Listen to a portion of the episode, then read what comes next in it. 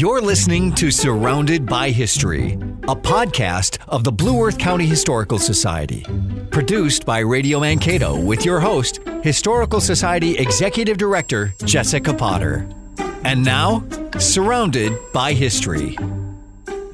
Hello, and welcome to Surrounded by History. I'm your host, Jessica Potter, with the Blue Earth County Historical Society. Joining me today is Jeff Lang with Radio Mankato.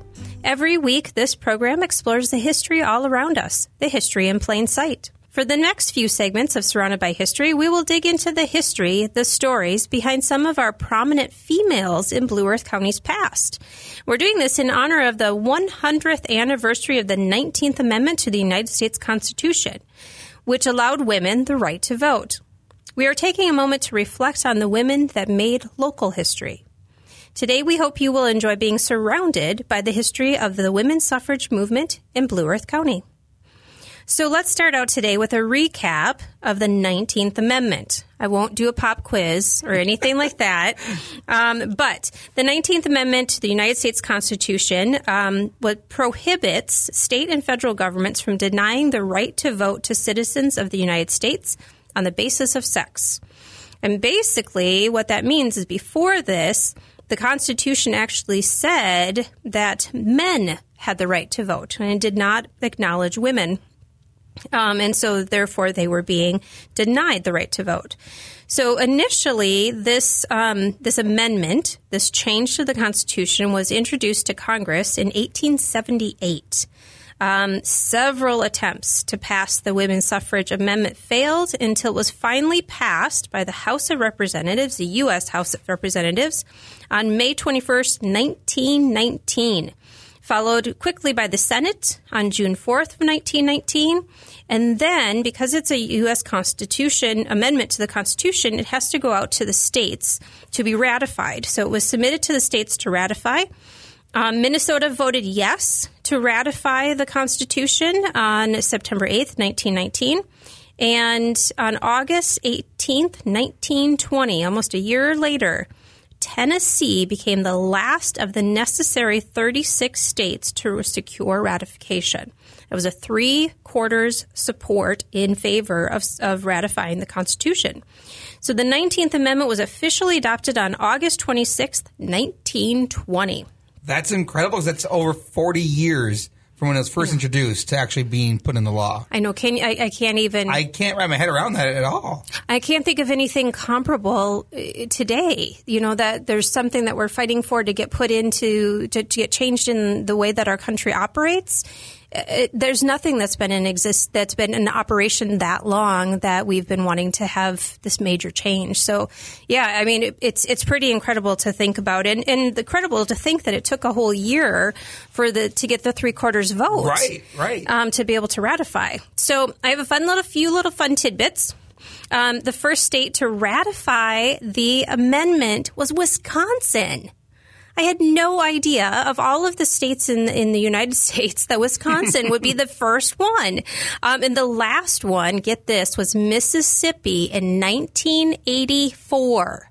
What? Okay, so basically, what Mississippi thought was, oh, well, it's already been adopted, so we don't, as a state, have to take action. Okay. So it just sat on the books forever. So it wasn't until 1984 that they actually changed their state constitution to match the federal. Because basically, in most things, the federal law over supersedes any state Right. laws. So they just kind of went by, oh well, it's the United, it's a federal law now, so it doesn't matter. But it was, it mattered to the people that were living in Mississippi. No, we'll get it off your state books Were and say that it's. being allowed to vote during that time still Yes, then? Okay. yes, yeah, they were because the federal law was already in place. Gotcha. So it was more of a, a technicality, um, but Mississippi held out until 1984 to remove it off of their state uh, laws.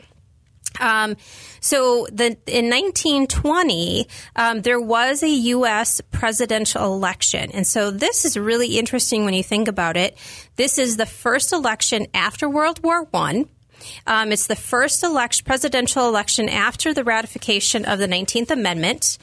Um, and it's the first election after that major um, influenza pandemic that we talked about, the Spanish That's flu, right. that we talked about in a previous um, podcast. So think about all of these things that are happening in 1920, um, and this is the first election that women have the right to vote in.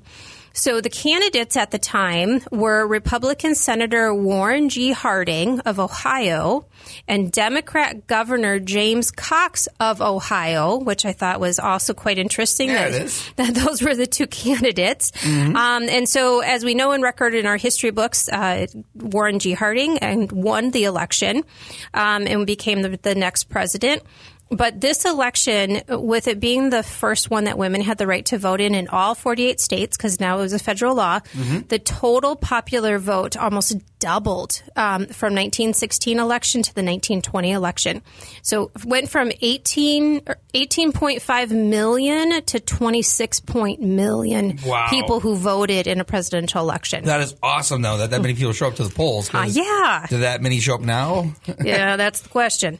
Um, so the other another little tidbit is that um, taking it back to the state of Minnesota, um, the first woman or women to be elected to the Minnesota House of Representatives was in 1922, and four women were elected. So this is the first time. So not only couldn't women vote um, in state, federal, or even local elections, but they couldn't obviously serve in these elections Right. either. And so this is the first time um, for Minnesota that they have elected women to the Minnesota House of Representatives. That was 1922. So as you can imagine, we just talked about like a 40 year time period. The suffrage movement in Minnesota saw lots of small victories, but a lot of defeats. Um, so even though it took until 1919, 1920 for women to be able to vote um, in big elections. Um, there was a, a big victory in 19 or 1875 when women won the right to vote in school elections. Oh, okay. So that was a good, that was another little bonus. Um, but 1877 election law was passed by the legislature, this is Minnesota, requiring separate ballots and separate ballot boxes for women voting in local elections, as they could only vote for officers of public schools, but not other officers of the village or city in which they lived. So they actually had separate ballots and separate ballot boxes for women. Okay. Weird, crazy. Yeah. So again, 1919, um, the state of Minnesota votes to allow women to to vote in elections. Minnesota became the 15th state to ratify the 19th Amendment. So all of this, I mean, to, to be able to get this to happen for the United States to get a, a constitutional amendment changed or get the U.S. Constitution changed, um, as you can imagine, it took a lot of people um, to make that happen. And so I wanted to just give you a little bit of insight on what was happening locally because we hear about the big national stories. Um, Blue Earth County had many women that were involved in the women's suffrage movements. They were involved in the Women Christian Temperance Union, which was a lot about the prohibition um, which is also happening at the same time, but they were very much about women's rights. Um, Blue Earth County Suffragette Association was um, a local group that was made up of very prominent women in the community. Um, when I looked through the list as being the the his, local history geek, I saw these names and I'm like, wow! But I realized that today most people wouldn't necessarily get all excited about these names. We don't know all the names. No, but um, but some of the names. Um, Mrs. Thomas Hughes, um, her husband was a lawyer, a very prominent lawyer in town, and he was also very instrumental in the founding of the Historical Society. So he kind of goes down in our record books as the local historian, the kind of the, the guru. Okay. Um, Mrs. J.R. Brandrup, her husband um, founded the commercial college that was um, here in town. Um, at this time, the business college. And then Mrs. Ms. Mary Trafton, she was an educator, and she was the founder of the adult education program in Mankato. Um, and she was also president of this organization in 1916. And Mrs. J.W. Andrews, her husband was a very prominent doctor um, in town as well. And uh, she sounded like quite the hoot when you when I read about her. She was very much for this cause, and she was always known to kind of be the one that would be out in front um, and, and sharing the, the message with people, even if it was unpopular. And you have to realize at this time it wasn't popular with all women either. Um, Why is that, do you think? because you, you had the this, the gender roles. Um, And that just where they're just set in, that, in the ways. Yep, yep, set in their ways. I mean, I, I guess I understand that, but it's kind of weird that you're fighting for something and people don't want to come along with, I guess. Right, right. Well, I mean, there's lots of causes that you don't have 100% support on. And this, this was one of them, even though we look back in history and we think, oh, how could anybody be against it? Right. Um, so she, there was a, a great article in the newspaper about a suffrage parade that was going to be going through the city of Mankato and also through St. Peter. And um, Mrs. J.W. Andrews was said to be in her car, all decked out with uh, the signage and everything. She was the first one to lead that parade. So I think she must have really been quite an interesting lady. Um, so as you can imagine, locally, how would you get the word out about this? How would you, per, you know, bump up support? So there were parades, there were pageants, they were um, honestly the one of the articles I read was um, they would stand on street corners and just talk about the because rallies, um, whatever it would take to get the word out about what was happening. So, one of the things that is tied very closely with the women's suffrage movement was another movement that was happening at the same time. Um, there was a movement for women to be involved in social clubs. And when you look at it just on the surface, say, oh, well, that's really sweet. They have an art history club. So they talk about art history or they have a travel club. So, but you look at it and you think, okay, that's their, their point. They're, they're now becoming a little bit more worldly. So they're coming together as groups and they're meeting. But the interesting thing was these women's social clubs were ultimately that place where the women's suffrage movement really had its its grounds because you had these women coming together kind of under the the auspices of of talking about travel but ultimately then they start talking about women's rights Right. You know, so it's a really interesting time period for women to start um, c- gathering and uh, coming together, and to also being a one voice being put out there. So they were the the women's rights advocates were using this as a major platform to get out not only suffrage but also just civic reforms. You know, at this time you have different causes like the Women's Christian Temperance Union, which was founded in 1878, and they're they really were all about temperance, which was ultimately the Prohibition Act um, that comes in, um, in in 1919 as well. Um, the Daughters of the American Revolution, our local chapter, which we talked about on a previous podcast, was organized in 1899. Um, there was the Clio Club, the American Association of University Women. There was Mapleton Study Club. Uh, going back, sorry, what's a Clio Club? You know? the Clio Club was kind of more looking at um, art and culture, Okay. and so they were Okay. they were kind of coming together under these ideas that they were just you know sharing a common common interest. Understood. Okay. Okay. So then, of course, one of the groups that you that might sound very familiar, since you asked me about the one group, um, the League of Women Voters. That's right. We talked about them in the last podcast. Exactly. So, the League of Women Voters, they were ex- uh, essential to the success of the suffrage movement.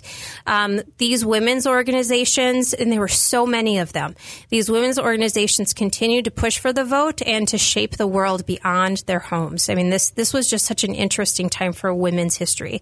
Um, the League of Women Voters was founded on the idea that a nonpartisan civic organization could provide the education and experience the public needed to assure the success of democracy and designed to help 20 million women carry out their new responsibilities as voters. So you think, well, yeah, that makes sense. All right. But it's really interesting how it got its start. Yeah. Okay. So um, during this, we were talking 40 years um, was when it first got introduced into Congress, but it really took much longer. Much earlier were they starting to just have this conversation about the women's suffrage movement. Um, so there was a group called the National American Women's Suffrage Association. And their their association president, um, if you know anything about women's history, um, she goes down in the record, record books. Carrie Chapman Catt, a very significant figure in this movement. Well, she was speaking at the 50th convention of the national group um, in 1919. And she's the one who proposed the idea of the creation of a league of women voters to finish the fight for this for this movement. Mm-hmm. And so they basically at this point were saying, okay, we're very close. So, well, but it, actually in 1919, it's already been um, passed all of Congress, and now it's going out to the states. So they know they need the next step. So they their their job to get the vote um, has already is already on track, but now it's how do you get all of these people ready to actually go and do that job? So they formed the League of Women Voters under the National Association, and all of the states that had already passed it, had already ratified it, um, were able to join into this national movement. Um, in fact, in Minnesota, because we uh, we ratified it in September of 1919. By October of 1919, the Minnesota Suffrage Association dissolved and became a branch of the National League of Women Voters. So they seamlessly kind of moved right into each other. Um, in Minnesota, this I think is a really interesting thing. In Minnesota, Clara Ueland was the president of the Minnesota Women's Suffrage Association when the amendment was passed in 1919. And that same year, she became the first president of the Minnesota League of Women Voters. Um, the great thing about this is she there is actually a plaque at the Minnesota State Capitol acknowledging the work of Clara Ueland in Minnesota for the women's suffrage movement. So I think that's a that's a testament to how powerful this woman was mm-hmm. in, involved in the work in Minnesota. So back to League of Women Voters. Um, they officially became an organization on February 14th, 1920. That's still six months before the 19th Amendment to the Constitution was officially ratified. Um, and as you can imagine, by the time that the 19th Amendment was fully in place, um, local women, in particular in Blue Earth and Nicollet counties, were organizing local leagues. Um, and the momentum was was huge right off the bat. Get people out there, get them to start using those new rights. But unfortunately, over the decades, I mean, we go into the Great Depression, we go into World War II. Um, the league really, their popularity rose and fell throughout the decades. Um, had a rebirth in the 1960s with the Equal Rights Amendment movement. Um, and both at that time, both our Mankato chapter and St. Peter chapter were reorganized in, eight, in 1963. Um, our local Mankato chapter of League of Women Voters disbanded in 2009, and their members merged with the St. Peter League. And today, the League of Women Voters St. Peter is still a very vibrant and growing president's presence in our community, representing Nicollet and Blue Earth counties. This nonpartisan, since the beginning, nonpartisan yet, yet political organization still encourages citizens to play an active role in membership or in government. I'm sorry. Their membership is open to anyone that is 16 years of age or older.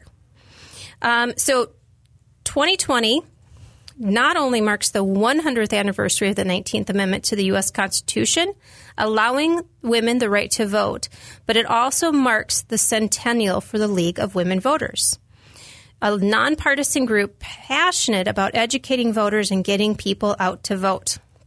You can check out more about the history of the League on their website, lwv.org.